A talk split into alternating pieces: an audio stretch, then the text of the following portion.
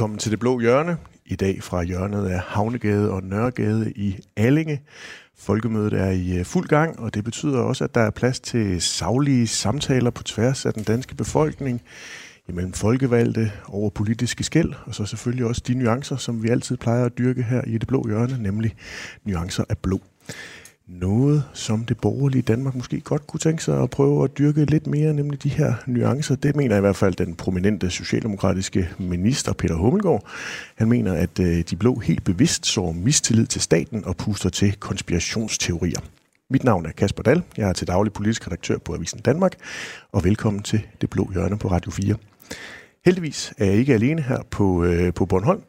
Velkommen til Alex Vandopslag, leder af Liberal Alliance, og vinder af DM i debat på Folkemødet i 2016. Og en konge-DJ i nat i tech-teltet, ikke mindst. Også det. Jeg har allerede på sociale medier set, hvordan du fyrede den af til øh, Backstreet Boys, Everybody. Yes. Det var selvfølgelig Højnikkes yndlingssang. Han var co-DJ. Så. Ja. Og jeg så også Pernille Vermund, hun supplerede også, mm-hmm. og I gav en rigtig gas. Statsministeren var vel også, var hun ikke? Ja, men det var, det, det var, var lidt tidligere på aftenen. Hun, øh, oh. ja. Alex var jo på dansegulvet efter midnat. Altså er der simpelthen dokumentation for, det var også derfor, jeg tror, det var meget magtpåliggende for ham at få en cola med sukker, da han kom herind. Jamen, det, det, det er en principiel ting for mig. Altså nu ved jeg godt, I sidder alle sammen med Cola Zero, hvad ved jeg, men altså, hvis man drikker cola, kan man lige så drikke rigtig cola. Den, diskus- den diskussion... Altså, jeg drikker halvanden liter. Nu er der splid i den borgerlige altså, den, ja. den diskussion får I lov til at tage uden for studiet, fordi jeg skal nemlig også skynde mig at byde velkommen til uh, Inger Støjberg. En uh, rigtig folkelig jyde. Inger, folkemødet, det kan jo også bruges til politisk refleksion. Ja. En, der til Sydlandet har reflekteret her øh, det seneste stykke tid, det er jo Christian Tulsendal, den tidligere formand for Dansk Folkeparti. Han øh, vil ikke længere være folketingskandidat for partiet, har han øh, meddelt. Lad os lige øh, høre, hvad han øh, siger her til Radio 4's øh, politiske program Mandat.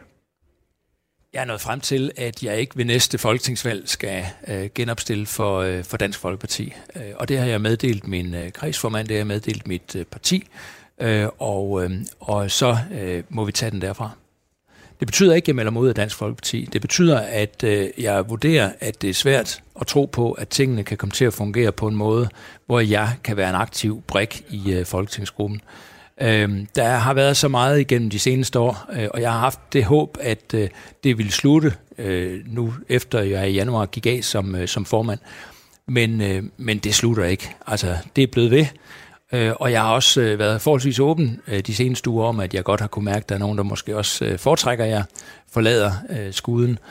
Øh, og så synes jeg, at det her det er en måde, jeg kan takle det på, hvor jeg sådan på en ordentlig vis øh, vælger at og kan man sige, trække mig det skridt tilbage, at jeg ikke genopstiller ved næste folketingsvalg i håb om, at det så kan få øh, folk til at lægge sværene. Inger Støjberg, det her det er jo dagens store øh, politiske nyhed. Hvad tænker du om Christian Tulsendals øh, refleksion og den udmelding, han er, er kommet med her på Radio 4 til morgen? Jamen ligesom, at det nok ikke kommer bag på så mange andre, så kommer det heller ikke bag på mig. Øh... Havde han fortalt dig det?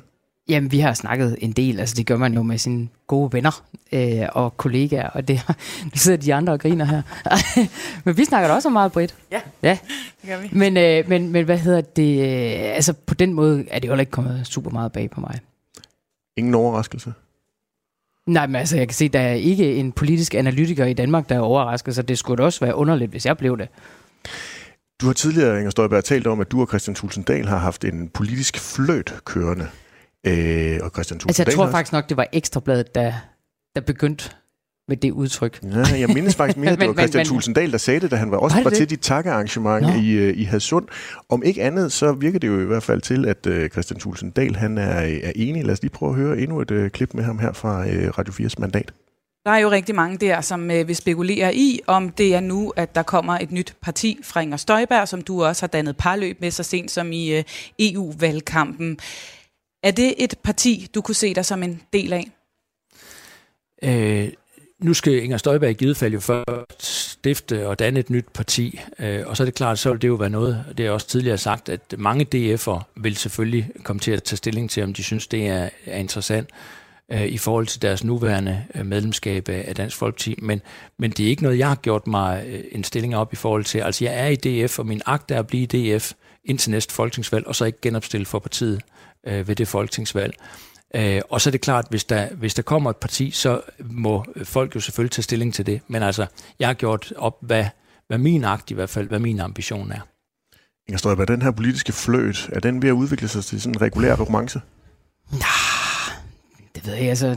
Altså, jeg synes, at det ikke lidt svært at, at lige at sætte på, hvornår en fløjt og en romance, det starter og slutter. Det, det kan jeg ikke lige. Jeg kender ikke lige metermålet for sådan noget. Men er der potentiale i den her fløjt til, at den kan udvikle sig til romance? Eller et fast forhold. ja, måske et fast for, ja. Uh. Jamen altså, det ved jeg ikke. Jamen, det er jo en sådan lidt skør diskussion, den her. Nu har vi haft den i mange uger, ikke også? Så... Men skal vi så ikke få den lukket i dag? Jamen altså, helt ærligt, det er jo også sådan, at hvis, hvis det skal være, så kommer det jo ikke til at vare lang tid, øh, inden at, øh, at jeg skal træffe den beslutning. Hvad er lang tid i din verden? Det er straks svært at sætte ord på, hvor lang tid Timer? det Nej, nej, nej, nej, nej, nej, nej, nej, I kan Dage? roligt, I kan roligt indtage dansegulvet i aften og i morgen, og ja, ja, ja, I kan Ja. roligt. Gå på sommerferie. I skal i hvert fald bare hygge jer her på Bornholm. Alt det bedste, I har lært. Nå, spændende. Jamen, vi kommer da tættere og tættere på. For et par uger siden, der var det jo, når bladene falder af. Ja, jeg sagde, det var inden. Ja, inden bladene Inden, falder og der- Ja, og det er det stadigvæk. Ja, ja. Ja, ja, der kommer ikke en ny blad på Det er også inden sneen falder. Der er mange muligheder her. Mm-hmm. Øhm, Alex Vanopslag, hvis nu, at Christian Tulsendal, han øh, kommer til at gå endnu længere ud af Dansk Folkeparti, altså at han kommer til at sige, jeg vil ikke længere være medlem af partiet, er han så velkommen hos øh, jer i Liberal øh, Alliance? Jamen, det tror jeg ikke, han ønsker. Altså, vi, vi er jo politisk øh, ret uenige. Så, så det, altså, jeg har stor respekt for Christian. Altså, jeg ved jo, der, der var store stridigheder mellem Christian Tulsendal og min, min forgænger. Men Men, men, jeg har faktisk kun... Nej, det er han jo ikke, fordi han er jo ikke enig med partiets politik, jo, så det, det er jo meget simpelt. Altså, øh, og jeg tror heller ikke, han har lyst til det, så det er jo sådan en meget øh, hypotetisk øh, snak. Men, men jeg har et godt forhold til Christian, og jeg, jeg synes, han er en enormt dygtig forhandler, en dygtig politiker, og øh, jeg- jeg har ikke haft noget sådan nid og nag med ham, som, øh, som partiet tidligere har haft. Så, så jeg har øh, stor respekt for ham. Øh, der, der er jo ikke en mand, der er så elegant, som i, i dag jo sådan egentlig kan begynde at varme op til nedsmeltning af partiet, som han gør, uden at det fremstår aggressivt. Sådan, der er nok mange DF'er, der vil kigge Ingers vej, hvis hun laver et parti. Det er jo, det jo elegant, det er dygtigt. Men, men han skal jo ikke hen i Liberal Alliance. Det tror jeg ikke, han har lyst til. Så skal jeg også officielt byde velkommen til dig, Britt Bager, retsordfører for de øh, konservative. Du har været lidt med i lyduniverset her indtil videre. Du øh, blev en partifælde rigere øh, i løbet af ugen, da Kristendemokraternes øh, tidligere formand Isabella Arndt, hun meldte sig under de øh, grønne faner. Har du haft lejlighed til at hilse på hende? Ikke efterfølgende. Jeg har hilst på Isabella mange gange tidligere. Du har ikke haft lejlighed til at byde hende velkommen i det konservative folkeparti nu? Nej, for hun er jo ikke en del af folketingsgruppen. Hun er folketingskandidat, så derfor har vi faktisk ikke set hinanden. Nej. Hvad nu, hvis øh, Christian Tulsendal han tænker, at det konservative folkeparti er øh, hans øh, nye øh, sted? Vil du så tage imod ham med øh, åbne arme? Jeg tænker, at han skulle ringe til Søren Pape øh, ja. først, i første omgang. Det er nok et meget godt bud. Men det kan jo være, hvis nu Inger hun ikke leverer det parti som Christian Tulsendal, og en synligt måske lidt kigger efter, det var lidt, man Det kan også være. Inger siger nej. Altså, det, det. Det, nå ja, det kunne jo være, Inger hun sagde nej. Ja. Øh, jeg tror faktisk heller ikke, at øh, Christian Tulsendal vil, øh, vil se vores veje. Jeg er ret sikker på, at han har et godt øje til Inger. Inger Støjberg, har du slået kløerne i øh, Christian Tulsendal? Nej, Nej. det har jeg ikke. Har du en folketingskreds klar til ham? Nej, altså det forudsætter jo så også, at der er et parti. Det er ligesom om, er det lidt ligesom om mit liv bare på en eller anden måde passerer revy. vi Nej, sidder nej, bare, nej, det nej. kører bare Der sker jo nye ting uge hele tiden, så vi er jo nødt til at spørge, om der er Nå, men sket det er noget de siden samme vi sidst var spørgsmål. samlet. Nej, Står du egentlig i, i, på Facebook? Står du som single eller i et åbent forhold? Det kunne jeg godt tænke mig at vide. det er kompliceret. Det er kompliceret, Ja, det er sådan, det- Jo, det er sådan, det står. Om ikke andet, Christian Tulsendal, han er stadigvæk medlem af Dansk Folkepartis folketingsgruppe. Øh, Det kan også godt være, at han, øh, han overvejer at, øh, at forlade den. Det må vi jo se. I så fald, så er han ikke den eneste, der har haft de her tanker i løbet af den her valgperiode. For historisk er der rigtig mange folketingspolitikere, som har valgt at forlade deres parti, det de blev valgt for. Det gælder faktisk mere end hver tiende folketingsmedlem. Og jeg er oprigtigt nysgerrig på, hvad I tænker om det. Men først så skal vi lige øh, tale om politiet, der sådan lidt ubemærket får en ekstra bid magt her den øh, 1. juli.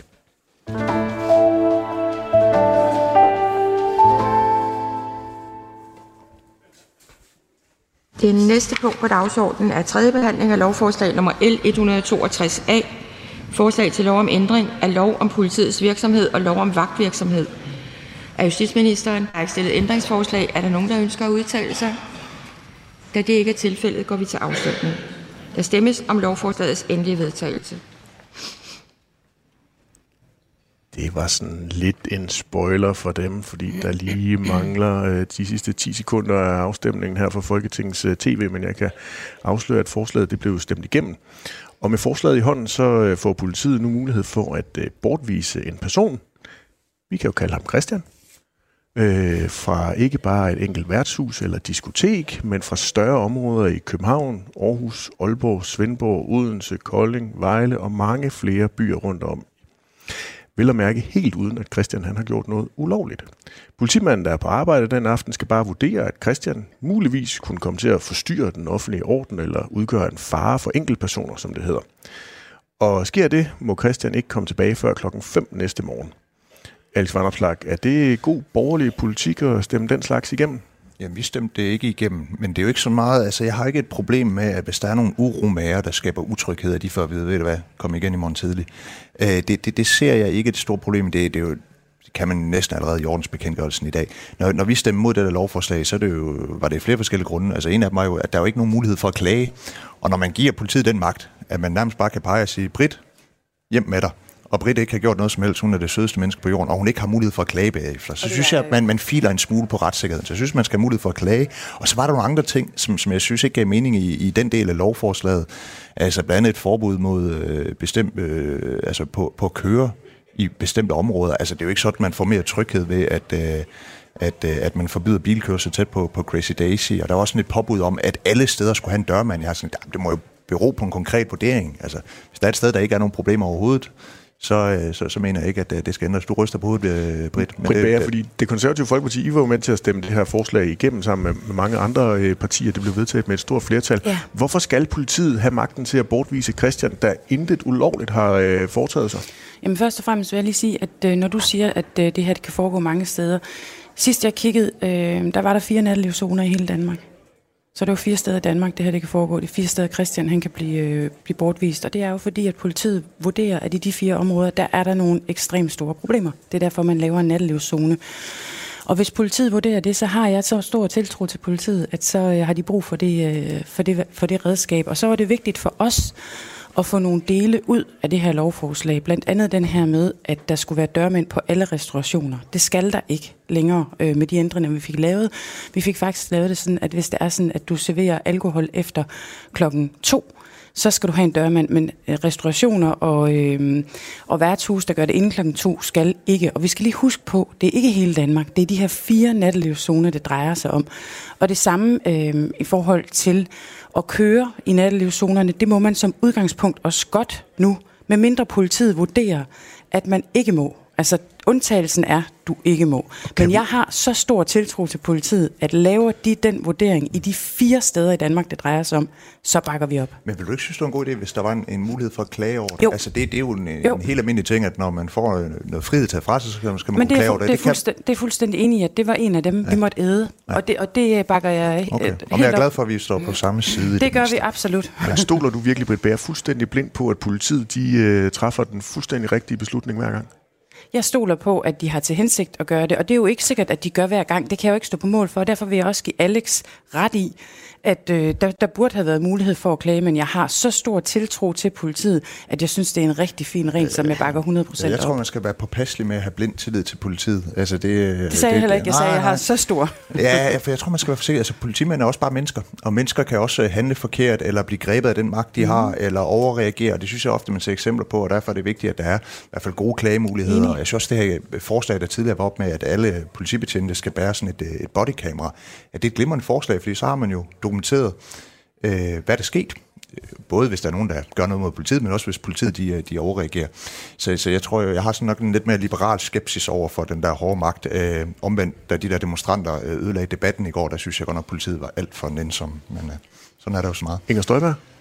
Jamen altså, jeg bakker fuldt op om det forslag. Eller nu er det så øh, en lov, der er kommet igennem. Øh, og så lad jeg sige, så er, større, så er indgrebet altså heller ikke større. Altså, øh, det er jo ikke resten af dit liv, det er indtil klokken 5 næste morgen, så kan du gå tilbage igen klokken 6, så kan det godt være, der ikke sker så meget. Men, øh, men altså, så er det indgreb jo heller ikke større. Jeg er sådan set mere bekymret for, hvis man skulle gå rundt med bodycam. Altså, fordi øh, det synes jeg da Hvorfor? sådan set, øh, jamen, det synes jeg da faktisk er et stort indgreb over for den enkelte politimand.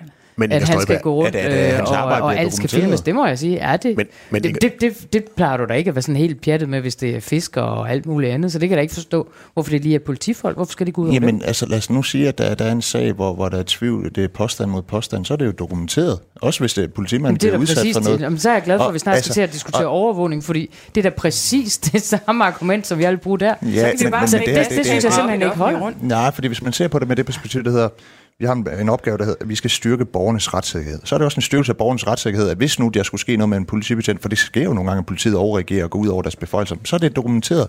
Men det der med at overvåge alle borgere uden nogen grund, det er jo noget helt andet, hvis man øh, overvåger dine telefonsamtaler, hvad ved jeg, uden at, at, at du har gjort noget som helst forkert. Det, det styrker jo ikke din Det kan retssikkerhed. sige dig. Men, men hvad Det hedder tror det? jeg, også. så, øh, vil vi, så vil vi vide mere om uh, det der parti. Men, ja. men, men, men du, jeg, jeg synes da faktisk, det er lidt af et overgreb på en politimand, hvis han skal gå rundt med de der bodycameras hele tiden. det må jeg der- sige. det, er altså, hvorfor er det et overgreb? Jamen, at, det- at, at, at det bliver dokumenteret i tilfælde, at der er et tvivlstilfælde. Det er også, hvis han Vil bliver du anklaget for om, noget, der vil ikke du er sket. dig om at skulle gå rundt med, med sådan et bodycamera? Nej, men jeg er jo heller ikke politimand. Jeg har heller ikke magt over andre mennesker. Jeg kan jo ikke gå hen og anholde med mennesker efter for godt befindende. Hvis jeg kunne, så ville jeg mene, det var en god ting, at jeg havde et kamera.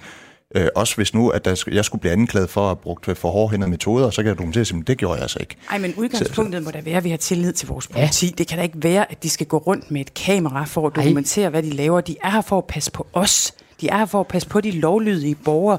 Så skal vi da ikke kræve, at de går rundt med et kamera på sig. Men, men hvis, hvis, hvis de gør det så godt, hvad er problemet så med et kamera? Jamen det er da præcis det samme argument, som, som du altid river mig i næsen, når vi diskuterer overvågning. Det er, hvis du, be, hvis du opfører dig så pænt, hvad er problemet? Eller, Jo, jo, men, men, men der er så bare den forskel, at, at, at politi har, har, har magt over andre mennesker og kan tage ret hårdhændede metoder i brug, og de få gange, hvor det så går galt, så er det godt, at det er dokumenteret. Men det går jo også den anden vej rundt jo. Altså, Men de, vi, de kan det, jo også, det er også derfor, kan, vi har et uafhængigt politiklagenævn, altså hvor man kan, ja. hvor man kan rejse sager.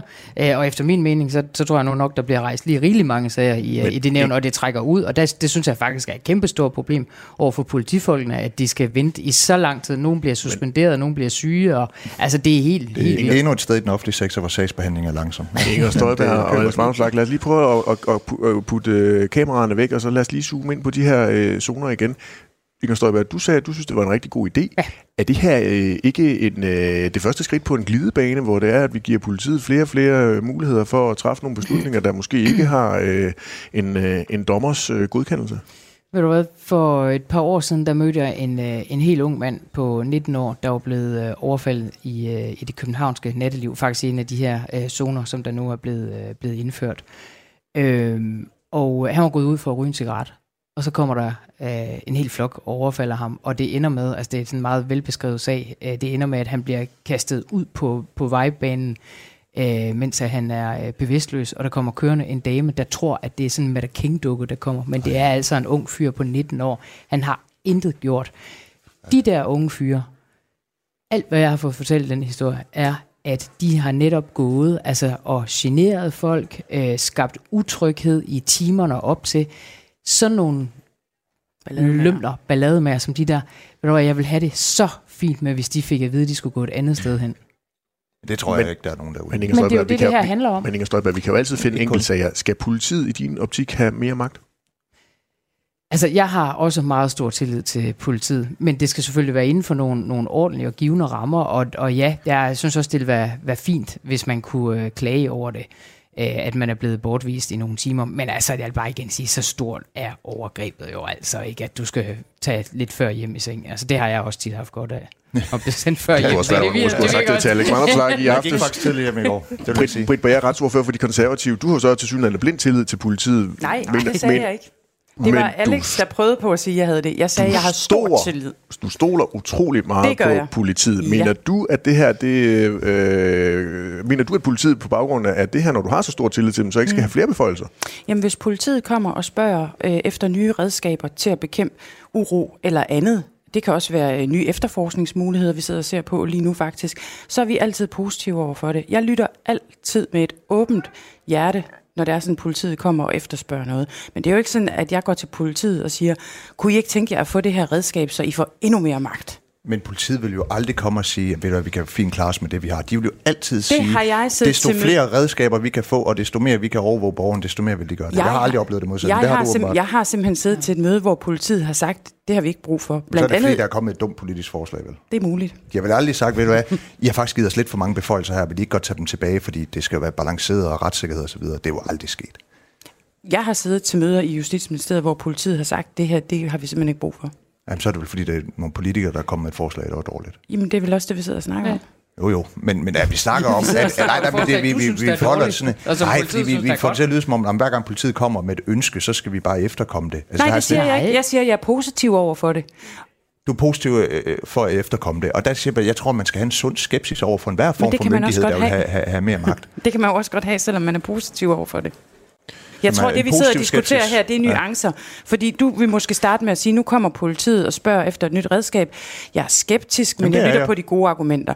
Jeg har det lige omvendt. Jeg, jeg tænker, hvis politiet, der arbejder med det her til daglig, kommer og efterspørger et nyt redskab, så må det være, fordi de har brug for det. Derfor er jeg positiv. Selvfølgelig har jeg min sunde fornuft og min skepsis over i, øh, i den her vægtskål. Altså.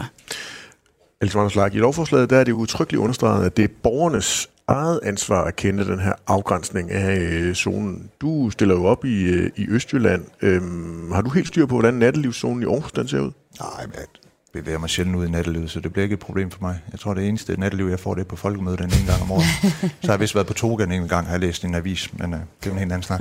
Den tager vi en anden dag. ja. Inger Støjberg, har du styr på, øh, hvor nattelivszonerne de er henne, af, hvis du skulle bevæge dig ud? Er det noget, du lige vil tjekke, hvis du nu tænkte, at øh, du skulle en tur ned til åen i Aarhus? Nej, øh, det er det ikke, men jeg har så til gengæld heller ikke lige tænkt mig at lave ballade nede ved åen i Aarhus. Altså, det, er Men hvad jeg tænker- tror simpelthen men hvad ikke tænker I- men hvad er tænker I om det her med, at det er-. Men hvad tænker I om det her med, at det er borgernes eget ansvar at gå i gang med at, øh, at undersøge det her? Ja, Jamen, et det, godt ikke. det, er også, det er også dit eget ansvar at finde ud af, hvor hurtigt du må køre ud på landevejen. Altså, der er det jo ikke, skilte, ikke? Jo, jo, nogle Ja. ja. steder. Det er der jo ikke for hver 100 meter, du kører. Det er ikke noget, jeg lige kan øh, sådan, uh, hisse mig helt vildt meget Nej. over. Så skynder vi os at gå meget hurtigt videre. Britt Der sidder Bager- tre mennesker, der ikke kan blive ophidset. Nej, nej, nej, nej. Der har været en hæftig diskussion på det her emne. Britt Bager, ifølge Jyllandsposten, der har fået agtindsigt hos øh, anklagemyndigheden, så blev øh, 63 personer i perioden fra 1. juli sidste år til maj i år idømt et opholdsforbud i den her nattelivszone efter den gamle lovgivning. Ja. Det viser vel dybest set, at den gamle lovgivning rent faktisk virkede, altså inden den blev ændret ret markant til, at politiet nu kan øh, sende folk hjem i seng, øh, uden at spørge andre om lov først. Hvorfor så overhovedet ændre den? Jamen, der har været brug for nogle praktiske ændringer for at gøre det lidt nemmere for dem. Men det er rigtigt, at øh, den virkede også før. Nu har vi bare gjort det en smule nemmere for politiet. Og så er det her, det var faktisk derfor, vi var så stor. Vi, vi var rigtig, rigtig uenige om det her forslag. Øhm, og det var fordi, det var et bunkeforslag, og vi, mm. vi havde det også tilbage i udvalget mange, mange gange, fordi vi på ingen måde var tilfredse med den måde, som justitsministeren han, øh, han fremlagde det på. Så der er ting ved det her, hvis, øh, hvis vi havde siddet og skulle, skulle strikke det sammen, som havde været gjort anderledes. Det er ikke nogen hemmelighed. Der har der været klageadgang for alle pengene.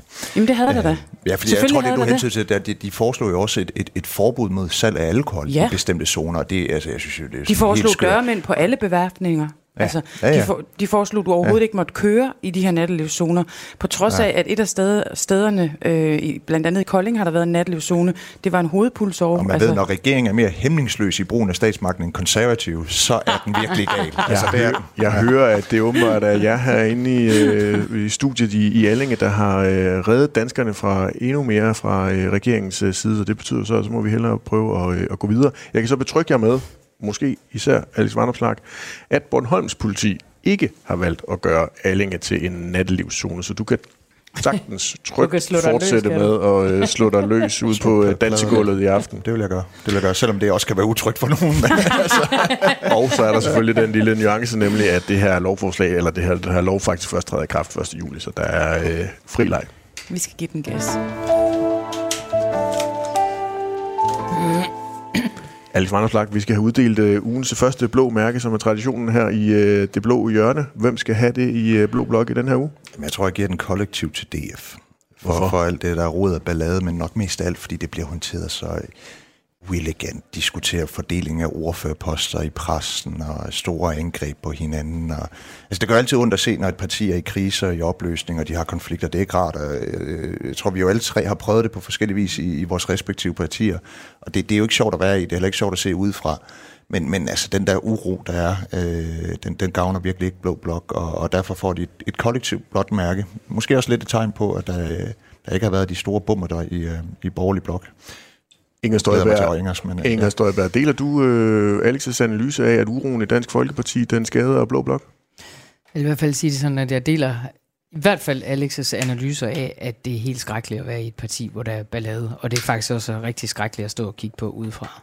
Nu er det er det... ikke sjovt, fordi det er jo, man skal bare tænke på, for, for politikere, der er deres parti jo også hjerteblod. En familie. Og det er en familie, og, og det der med, hvis man enten bliver vendt ryggen af familien, eller man selv bliver nødt til at vende ryggen til familien, det er simpelthen bare enormt hårdt. Og det tror jeg bare nogle gange, at man som måske som politisk journalist også kan være lidt blind for, øh, fordi at man jo ikke har på samme måde selv det der hjerteblod med i det, men bare er betragter af det.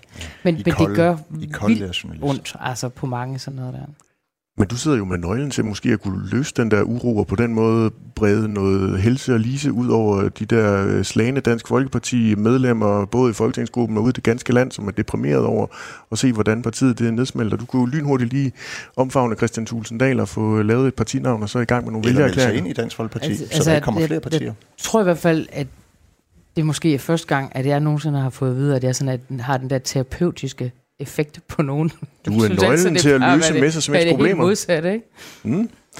Øh, du skal også, Inger Støjberg, uddele et uh, blåt mærke ja. senere i uh, programmet. Det vender vi tilbage til. Du lytter til Det Blå Hjørne. Mit navn er Kasper Daller. Jeg er til daglig politisk redaktør for Avisen Danmark, og med mig her i studiet, der har vi Inger Støjberg, søgende sjæl af borgerlig observans, Alex Vanderslag, leder af Liberal Alliance, og Britt Bager, retsordfører for De Konservative.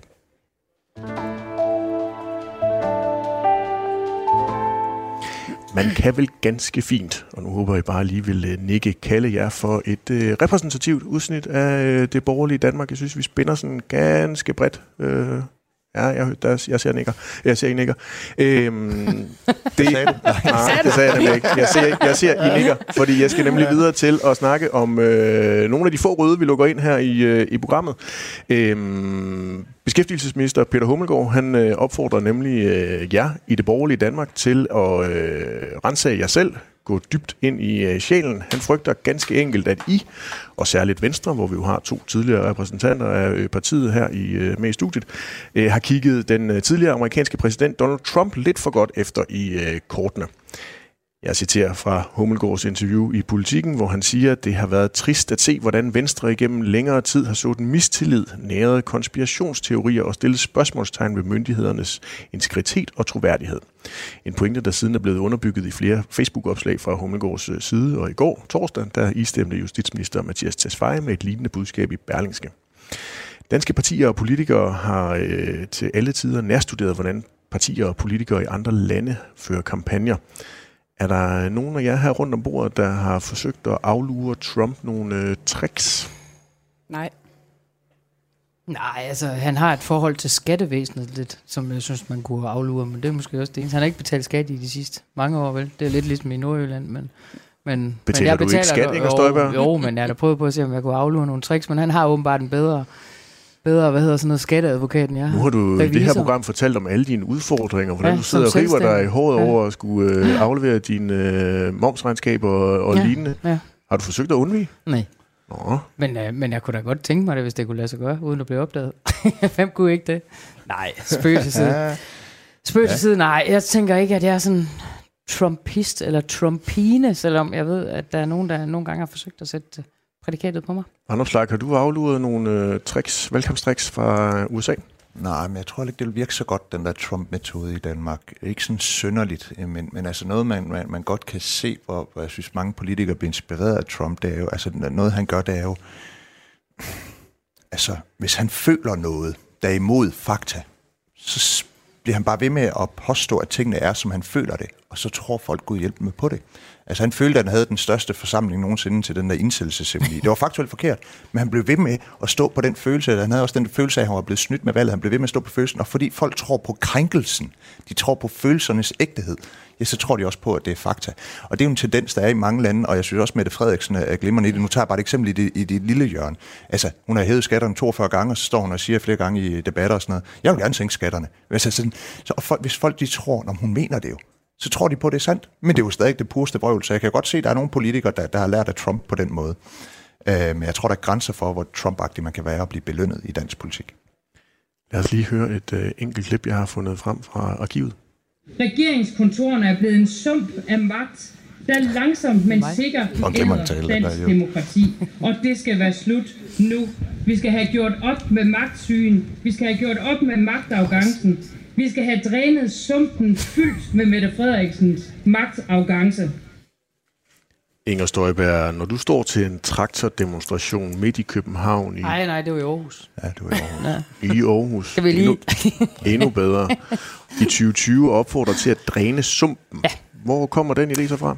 Det kommer fra et øh, helt gængs amerikansk udtryk, og det er rigtigt, at Trump har brugt det, men det er faktisk et gammelt amerikansk politisk det udtryk. Ja, ja, Ronald Reagan har også brugt det. Mm. Så, så det kunne være super fint, hvis der var nogen, der sagde, Nå, du står og citerer Ronald Reagan. Lad os lige høre det. Reaganist.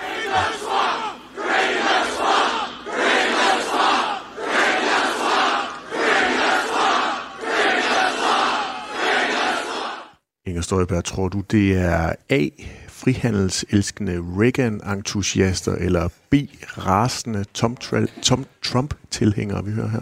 Jamen det der, det er da helt klart uh, rasende Trump-tilhængere. Men, men prøv at det kan jo ikke være sådan, at, at hvis man citerer et eller andet, altså ret gængs amerikansk udtryk, at så skal man finde den aller værste politiker og sige, at Øh, som man, man lige kan finde på nu her nutidig, at, øh, at så, er det, så er det ham, man kopierer eller uh, citerer, eller altså, det, det dur jo heller ikke, vel? Altså, så, så det der, det synes jeg faktisk bare, det var nogen, der forsøgte at skyde mig noget i skoen. Er 100% på Team Inger der. Ja. Jeg var der jo på dagen. Jeg synes, det var en, en glimrende tale. Det var nok den næstbedste tale, der blev holdt den dag. Så, ja, Fordi din var, var bedste. Ja, nej, den var også det, det har jeg fået at vide. Ja, det var den. Andre, der siger. Ja, det var den. Det var, han holdt en rigtig god tale. Inger Støjberg, i samme tale, som Alex nu hylder, der øh, siger du også, at nu skal vi have genindført demokratiet i Danmark. Det skal igen være folket, der styrer. Mener du helt oprigtigt og i ordets egentlige forstand, at demokratiet har været afskaffet i Danmark? Øh, der var i hvert fald en periode der omkring øh, corona, hvor man må sige, at der var nogle voldsomme indgreb i øh, demokratiet i Danmark. Og, og det her er jo altså noget, der ligger lige i forlængelse af, af det. Og, og det, på det tidspunkt synes jeg faktisk, det var en diskussion, der fyldte fyldt ret meget. Altså om man øh, var ved at at indskrænke vores demokrati i en periode, og det mener jeg, man men, var. Men og det, ud, det mener jeg faktisk er, er rigtig, rigtig bekymrende og, men og farligt. Ud, men ud over det, som Mink-kommissionen nu er i gang med at udrede, hvor de afleverer deres endelige afrapportering her den, den 30. juni, hvad er det så, regeringen har øh, tilsidesat af demokrati? Fordi de har vel ikke gjort noget ulovligt, ud over at bruge de muligheder og det system, der nu er blevet vedtaget? Nej, men altså, øh, nu er det her jo faktisk sagt i forbindelse med hele mink-sagen og, og corona-indgrebene øh, og sådan noget. Og, og, altså, Men er jeg, selve mink-sagen nok til, at du så siger, at demokratiet, altså hele demokratiet, er sat ud af kraft? Nej, men jeg vil nu bare fastholde, og nu ved jeg godt, nu går jeg lige nakket i Trump-fælden ved at fastholde mit synspunkt, og, og der vil faktisk fastholde mit synspunkt om, at, øh, at vi havde en periode, hvor øh, nogle og det var jo regeringen og med Mette Frederiksen spidsen, øh, synes jeg, øh, indskrænkede vores øh, demokrati. Udover den beslutning, og de traf, som Mette Frederiksen jo også har været ude og undskylde og beklage og erkende, at, den, at der ikke var lovhjemmel til det i forhold til øh, at lukke minkerhvervet. Hvilke andre beslutninger har den her regering, nu nævner du noget under corona, hvilke andre beslutninger har de truffet, som de ikke havde øh, bemyndigelse til at gøre? Det er jo ikke øh, nødvendigvis bare det, at man ikke har bemyndigelse, det er jo også det øh, at hastebehandle ting mm. øh, så øh, voldsomt, som man gjorde Øh, at der var manglende, at der, der var manglende indsigt. Jo, jo, der var manglende indsigt, kan man sige, øh, og manglende tid til at få læst øh, tingene igennem. Øh, og jeg vil i hvert fald bare håbe, at vi alle sammen lærer øh, af det her. Øh, og, og det er sådan set ikke kun for at pege fingre mod øh, Mette Frederiksen, fordi vi var jo selv en del af det. Altså det var jeg jo også, øh, fordi jeg sad som folketingsmedlem på det tidspunkt. Vi stemte epidemiloven igennem. Men det var en epidemilov, der gav regeringen beføjelse til, uden efterfølgende at involvere Folketinget, at foretage meget, meget drastiske indskrænkninger af folks frihed. Ja, det var Folketinget, der gav den bemyndelse. bemyndelse. Vi var ikke vores opgave voksen i Folketinget, men det var jo stadigvæk en enorm indskrænkning af vores demokrati. Vedtaget demokratiet, ja, bevares, men det var en indskrænkning. Og jeg synes heller ikke bare, man kan bagatellisere den der mink-sag. Altså, der var ikke lovhjemmel til at fratage folk deres private ejendom. Da man finder ud af, at der mangler lovhjemmel, så fortsætter man Gud hjælp. Men Alex det er så ekstremt. demokratiet bliver demokratiet I den sat konkrete ud sag af kraft, så det er nødvendigt at genindføre Nej, det. hør, i den konkrete sag var demokratiet sat ud af kraft, fordi myndighederne blev ved med at kræve mængden af aflivet, selvom der ikke var lovhjemmel på plads. Så i den konkrete sag, ja. Og så er der så hele forløbet med coronakrisen, der er den her politisering af embedsværket, et neutralt embedsværk, som, er- hvor man forsøger at ansætte folk, der har den socialdemokratiske, socialdemokratiske partibog i orden. Der har været forskellige gange, hvor man har talt usandt om, hvad myndighederne har anbefalet. Og når man sammenholder alle de ting, ja, så vil jeg være meget, meget påpasselig med at anklage andre for at minde om Donald Trump. Fordi hvis det er en konkurrence i at være Donald Trump, så taber Mette Frederiksen med et kæmpe brag. Britt Bager, er du enig med Inger Støjberg i, at demokratiet det har været øh, sat ud af kraft, og vi var nødt til at få det genindført i Danmark? Ja, fordi der var mange andre måder end dem, man hører om i øh, den offentlige debat, hvor demokratiet kan sættes ud af kraft. Eksempelvis, når vi sidder og forhandler coronapakker. Vi får dokumenter 200 sider en time før en forhandling. Så mener jeg faktisk, at demokratiet sættes ud af kraft. For jeg har ikke en kinamands chance for, som oppositionspolitiker og seriøs forhandler, at læse 200 sider inden en forhandling. Og det så vi ikke bare én gang. Det så vi hver gang. Det lovforslag, vi, øh, vi snakkede om lige før 162, det blev fremsat om tirsdagen. Det var 197 sider. Det blev behandlet om fredagen. Der mener jeg faktisk, at det er demokratisk øh, indskrænkende, og vi sætter vores demokrati ud af kraft. For hvis jeg skal læse 197 sider, jeg skal have fat i de aktører, der bliver involveret på tre dage, så skal jeg virkelig, virkelig, virkelig have travlt. For det er jo ikke sådan, jeg kan rydde min kalender om tirsdagen og sige, nu laver jeg ikke andet onsdag og torsdag, fordi vi skal behandle det i salen fredag. Så der er mange måder, som helt almindelige danskere ikke tænker over, men som vi, der sidder og har fingrene i det, tænker over. Det her, det er ikke demokratisk sikkert. Jamen, jeg er meget enig. Meget vigtigt opråb. Også det der med at sidde og forhandle til langt ud på natten og sådan noget, der alle er super trætte. og Ja. Altså, der er mange ting, hvor det bliver noget, noget, noget, noget hastværk, og det, det synes jeg er ærgerligt. Det går ud over kvaliteten. Ja. Alex Vanderslag, jeg har også været en tur i øh, arkivet og har lige fundet øh, 13 sekunder med dig, som jeg gerne lige vil øh, spille for jer. Lad os høre dem her. Altså, jeg synes jo, den dårligste nyhed for vores folkestyre, vores retsstat, øh, siden 2. verdenskrig, det er, at Mette Frederiksen er kommet til. Altså, vi er i en tid nu, hvor øh, et helt erhverv er blevet øh, ulovligt udryddet. Vi har en oppositionspolitiker, der er under en eller anden mærkelig tiltale for, for øh, landsforræderi. Du er også øh, citeret for, at hun er den person, der har gjort mest skade på folkestyret og retsstaten siden øh, 2. verdenskrig. Hvis jeg lige prøver at grave lidt i historien igen, så i samme periode, altså siden 2. verdenskrig, der er to minister, der rent faktisk er blevet dømt i rigsretssager. Vi har den ene siden her. Vi har også aktuelt en minister, Pernille rosenkrantz teil der har nægtet at tage afstand fra et fysisk overfald på en statsminister. I den anden genre, der har vi haft en øh, Blikingegadebande, der har haft en ekstrem politisk, eller der er en ekstrem politisk øh, gruppe, der slog en politimand ihjel og begik det ene overfald efter det andet for at finansiere terror. Og man kunne sikkert finde alle mulige andre ting til, øh, til den her lange liste. Mener du stadigvæk helt oprigtigt og i ordets betydning, at Mette Frederiksen er det værste, der er sket for folkestyret og retsstaten i de sidste 77 år? Ja, det gør jeg.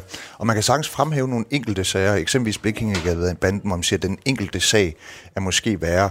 Men når man ser på det samlede forløb med den her regering, og jeg, jeg redegjorde for det før, der var corona, der var Mink-sagen, der var den her tendens til at tage usand politisering af embedsværket, hele forløbet med Forsvars efterretningstjeneste, så er det en meget klar og tydelig tendens til, at man ikke har en ydmyghed i forhold til brug af magten. Så kan det godt være både, at Inger og, øh, nu har jeg helt glemt, hvad den tidligere konservative, øh, Len Hansen.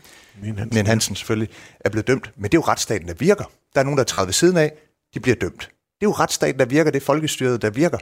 Hvis vi ender med, at Mette Frederiksen kan slippe fuldstændig øh, øh, uskat fra at have, have, ha gjort det her mod folkestyret og minkavlerne, så er det, at retsstaten ikke virker.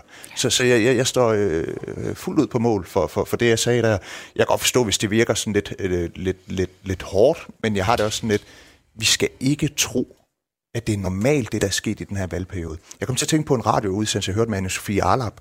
Hun har tidligere arbejdet i Zambia øh, på vegne af EU-kommissionen. Hun sagde, at hvis hun stadig arbejdede i Zambia, og de i Zambia så at der var en oppositionspolitiker, der, der, der, var blevet tiltalt for landsforræderi, og der er ingen, der måtte vide, hvad det handler om, og et helt landbrugserhverv var blevet udryddet uden lovhjemmel, så skulle hun rapportere tilbage til Europa om, at her foregår noget meget mærkeligt i Zambia, det skal de være opmærksom på. Og herhjemme der er det lidt mere som om, ah, det, det er de borgerlige, der er hysteriske. Altså, vi må ikke tro og vende os til, at det her det er en almindelig måde at bedrive politik på og gøre brug af statsmagten på. I mine ører, så kunne det, at Mette Frederiksen er den øh, værste statsminister siden 2. verdenskrig, det, at der ikke har været øh, demokrati øh, i, en, øh, i en periode, og det er derfor nødt til at blive genindført, jo sagtens lyde som noget, der i en dansk udgave kunne stamme fra USA og Trump. Det antager jeg, at I er dybt uenige i.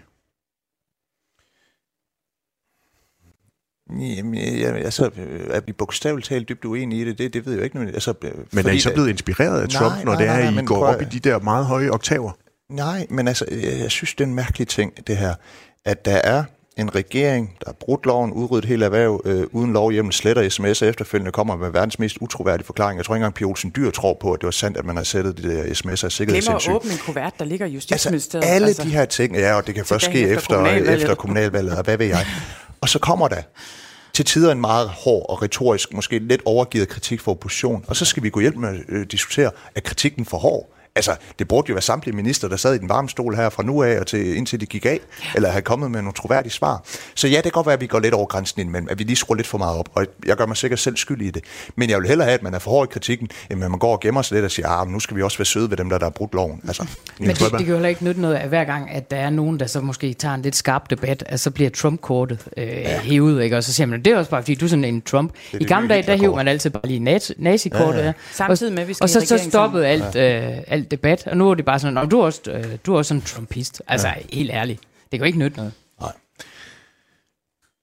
Peter Hummelgaard vil ikke lade kritikken, vi, lade kritikken hvile, og i forgårs der kom han så med endnu en opfordring for, øh, til, til jer på, øh, på Facebook. Han skrev nemlig, jeg synes virkelig, at de af jer, der tilhører den klassiske, forstandige, savlige og anstændige borgerlighed, skal sætte foden ned.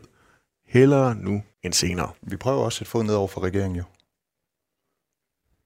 Så ja, du, det er du tager opfordringen fra Hummelgaard øh, til dig. Men vi skal jo sætte ned over for magtfuldkommenhed. Det er der, det er der vi forsøger at sætte foden ned. Så den er, tager jeg det gladeligt altså, til mig. Undskyld, men det der, det er jo også en sted for træde krig fra, fra statsministeren. Altså, mm. Det er jo fuldstændig hvis man ser sted for træde krig alle mulige andre steder. Så, så det der med, at hun i går også prøvede på at stå og, og gyde lidt olie på vandet og sige, ja, ja, ja. Ok, ok, ok.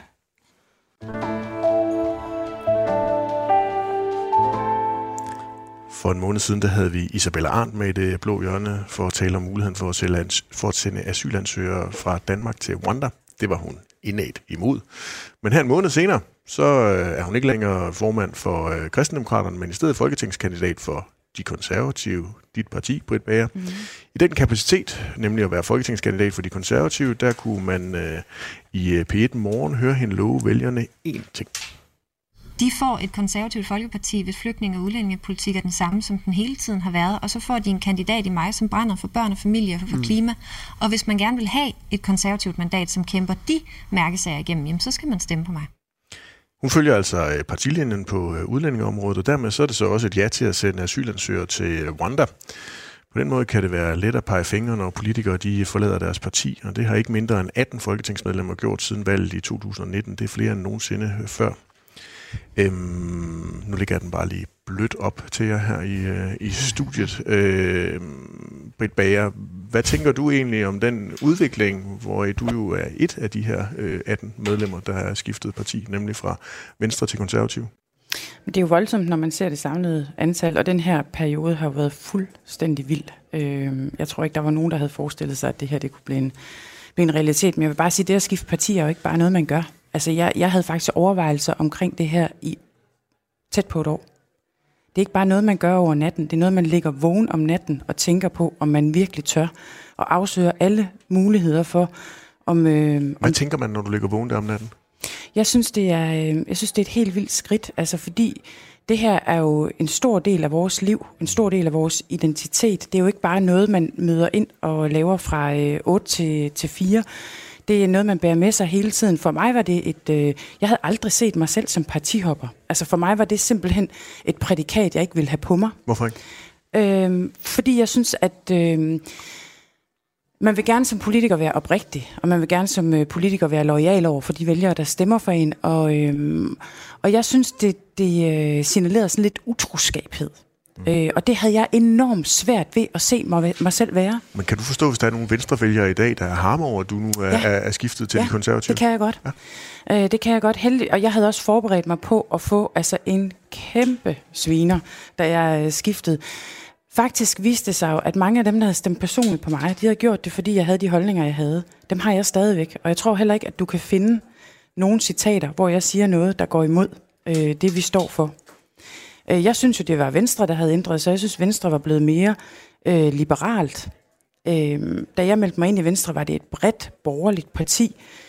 Jeg synes, efter valget øh, i 19, der blev det et mere liberalt parti. Det er der ikke noget galt i. Det var bare ikke den bærende værdi øh, for mig.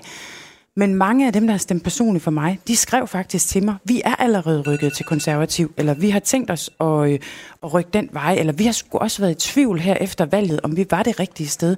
Så jeg fik en helt anden modtagelse fra mine vælgere, end jeg havde regnet med. Jo, der var en håndfuld, der var sure. Selvfølgelig var der det men det blev taget helt anderledes ned, end jeg havde øh, forberedt mig på.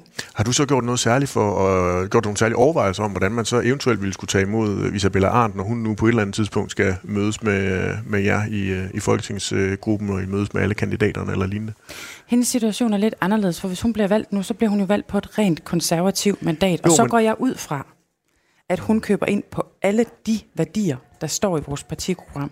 Også at sende soldater i krig, eller at sende flygtninge til Rwanda. Det går jeg ud fra, at hun har haft en snak med vores ledelse om, og hun har haft en meget, meget, meget lang snak med sig selv om.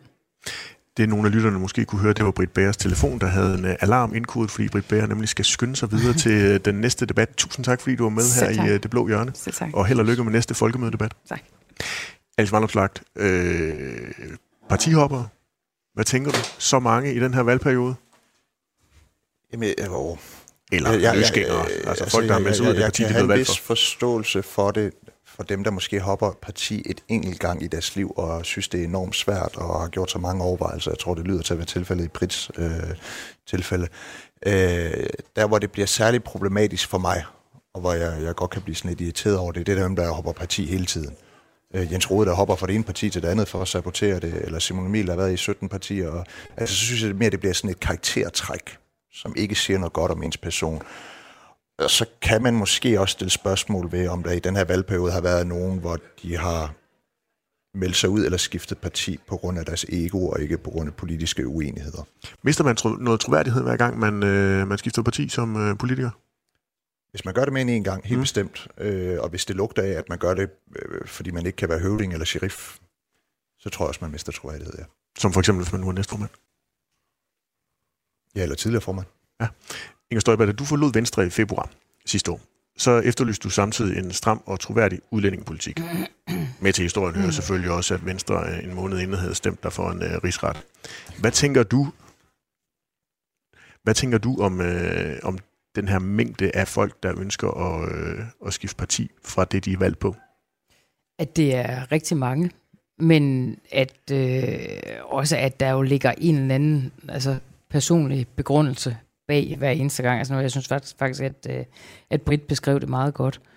Øh, fordi øh, jeg er også helt klar på, hvor mange overvejelser Britt havde, inden hun øh, forlod Men hvad siger øh, Venstre, og, og sådan havde jeg det også selv. Jeg ved godt, min situation er måske lidt anderledes end, end, end så mange andres, også lidt fordi jeg var ikke, jeg var ikke super ønsket i, i Venstre. Men hvad siger det jer to om dansk politik, at vi har den mængde af partiskifter i lige præcis den her periode? At det hele er i opbrud. Mm. Øh, og, jeg, og jeg tror virkelig, at politik er i opbrud øh, i de her år. Jeg tror, ideologierne er i opbrud, partierne er i opbrud. Hvad betyder opbrud øh, her? Jamen, det betyder, at, øh, at vi jo altså, at der, at der er nogle ting i, øh, i samfundet, tror jeg simpelthen bare, der, der skifter. Jeg har, jeg har ret svært ved lige at sætte ord ja, på, svært, ja. hvad det er, men der er et eller andet jo ikke bare i Danmark, men jo i virkeligheden også i andre europæiske lande, hvor man kan, øh, kan se, at, øh, at politik er i opbrud. At, øh, at der bliver nogle skæld, som vi ikke rigtig har set før, og som, som partierne faktisk har svært ved også at håndtere, synes jeg. Bekymrer det, det dig? Ja, det bekymrer mig rigtig meget. Hvorfor? For, jamen, fordi hvis man kan få sådan, hvis man kan ende ud i at få en eller anden form for demokratisk underklasse, om man vil, altså som, som der ikke er særlig engageret, og som, som på en eller anden måde heller ikke føler sig repræsenteret, så, øh, så får vi altså et, øh, synes jeg, et gevaldigt demokratisk problem på, på sigt.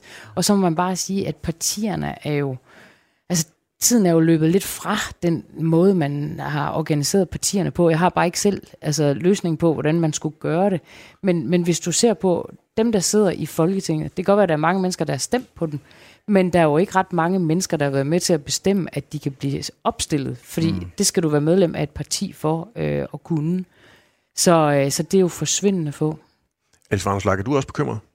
Ja, altså, øh, jeg tror, der er jo nogle nye skillelinjer på vej, der gør, at samfundet bliver mere polariseret, og det bliver mere en aggressiv debat, og det bliver mere personligt. Altså, identitetspolitik er et eksempel. Identitetspolitik går jo begge veje. Altså, der er jo dem, der, der mener, at de er ofre for den hvide mand og patriarkatet, og så er der dem, der mener, at de er ofre for de fine salonger i København. Ikke? Altså, der er den der øh, dem og også retorik. Der er enormt meget fokus på alt det, der splitter os. Det går også igen i, i, i klimadiskussionen, i stedet for at have fokus på, mit lille, fantastisk land. Hvad med alt det, der, der, der samler os? Det samler os, at vi er borgere i et land. Det samler os, at vi er en del af civilsamfundet. Det samler os, at vi har en fælles øh, historie. Så jeg er meget bekymret over de der skillelinjer på vej, hvor politik bliver mere identitetsbordet, personligt og fokuseret på konflikten mellem dem og os. Øh, og jeg prøver at være bevidst om ikke at dyrke retorikken for meget, men jeg ved, jeg har gjort det. Altså, da jeg stillede op i Vestjylland, der, der, der kørte jeg jo, jeg tror, du ville elske det, så jeg sagde, der, der er folk i København, de fatter ikke en fløjtende fis. De ved ikke, at der er brug for veje og landbrug og øh, billige øh, Du skulle have blivet ved med at være opstillet i Vestjylland, så det ja, ja, nej, jeg er faktisk rykket til Østjylland nu. Ja, jamen, men, det men, det, mit jeg hjerte er i du skulle have blevet Men min pointe er, jeg har jo selv også været med til at dyrke den der lidt, men, men det bekymrer mig. Altså, det bekymrer mig, at man ser sådan klimademonstranter, der saboterer en debat i går og sådan noget. Altså, det er blevet mere polariseret samfund, vi har fået øh, i de fleste europæiske vestlige lande i øvrigt.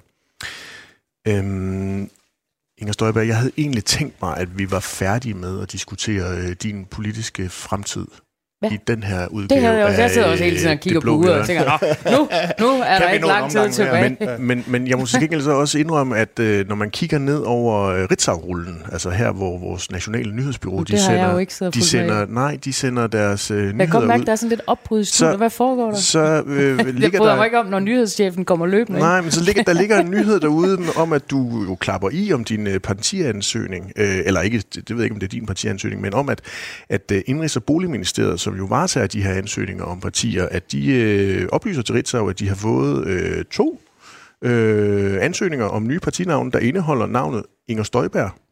Øh, der er et, der hedder Danmarksdemokraterne, tankestreg Inger Støjberg, og så er der en, der hedder Danske Værdier Inger Støjberg.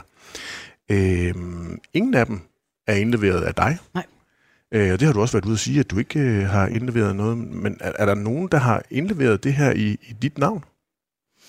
Eller, altså, er der Nej, nogen? det kan man jo Nej, ikke. Man nej, kan ikke nej, indlevere nej, nogen nej. i, noget i andres navn. Men jeg, jeg vil da sige det umiddelbart. Øh, så, altså, jeg har jo ikke noget øh, rigtigt at sige til det, men jeg ved at de skal behandles den, øh, den 21. Hvad kan du egentlig bedst lide? Er det det der Danmarksdemokraterne eller danske værdier? Hvad, hvad, hvad, hvad synes du bedst om? tæt på nu, Jeg ved ikke. Hvad synes du? Jeg har ikke noget forhold med hvad det. med dig, Alex? Hvad kan Hvad du? var det? Danmarks Demokrater? Danmarksdemokraterne Altså, og synes, danske det er værdier. Umiddelbart, så kan man bare sige, Altså, jeg det er- synes, at danske værdier øh, kan lidt mere og lidt mere populistiske svung også. Øh, det der Danmarksdemokraterne, det lyder som sådan noget mærkeligt. Og Sverigesdemokraterne, det er selvfølgelig det, det er inspireret af. Jeg synes ikke, det er så mundret.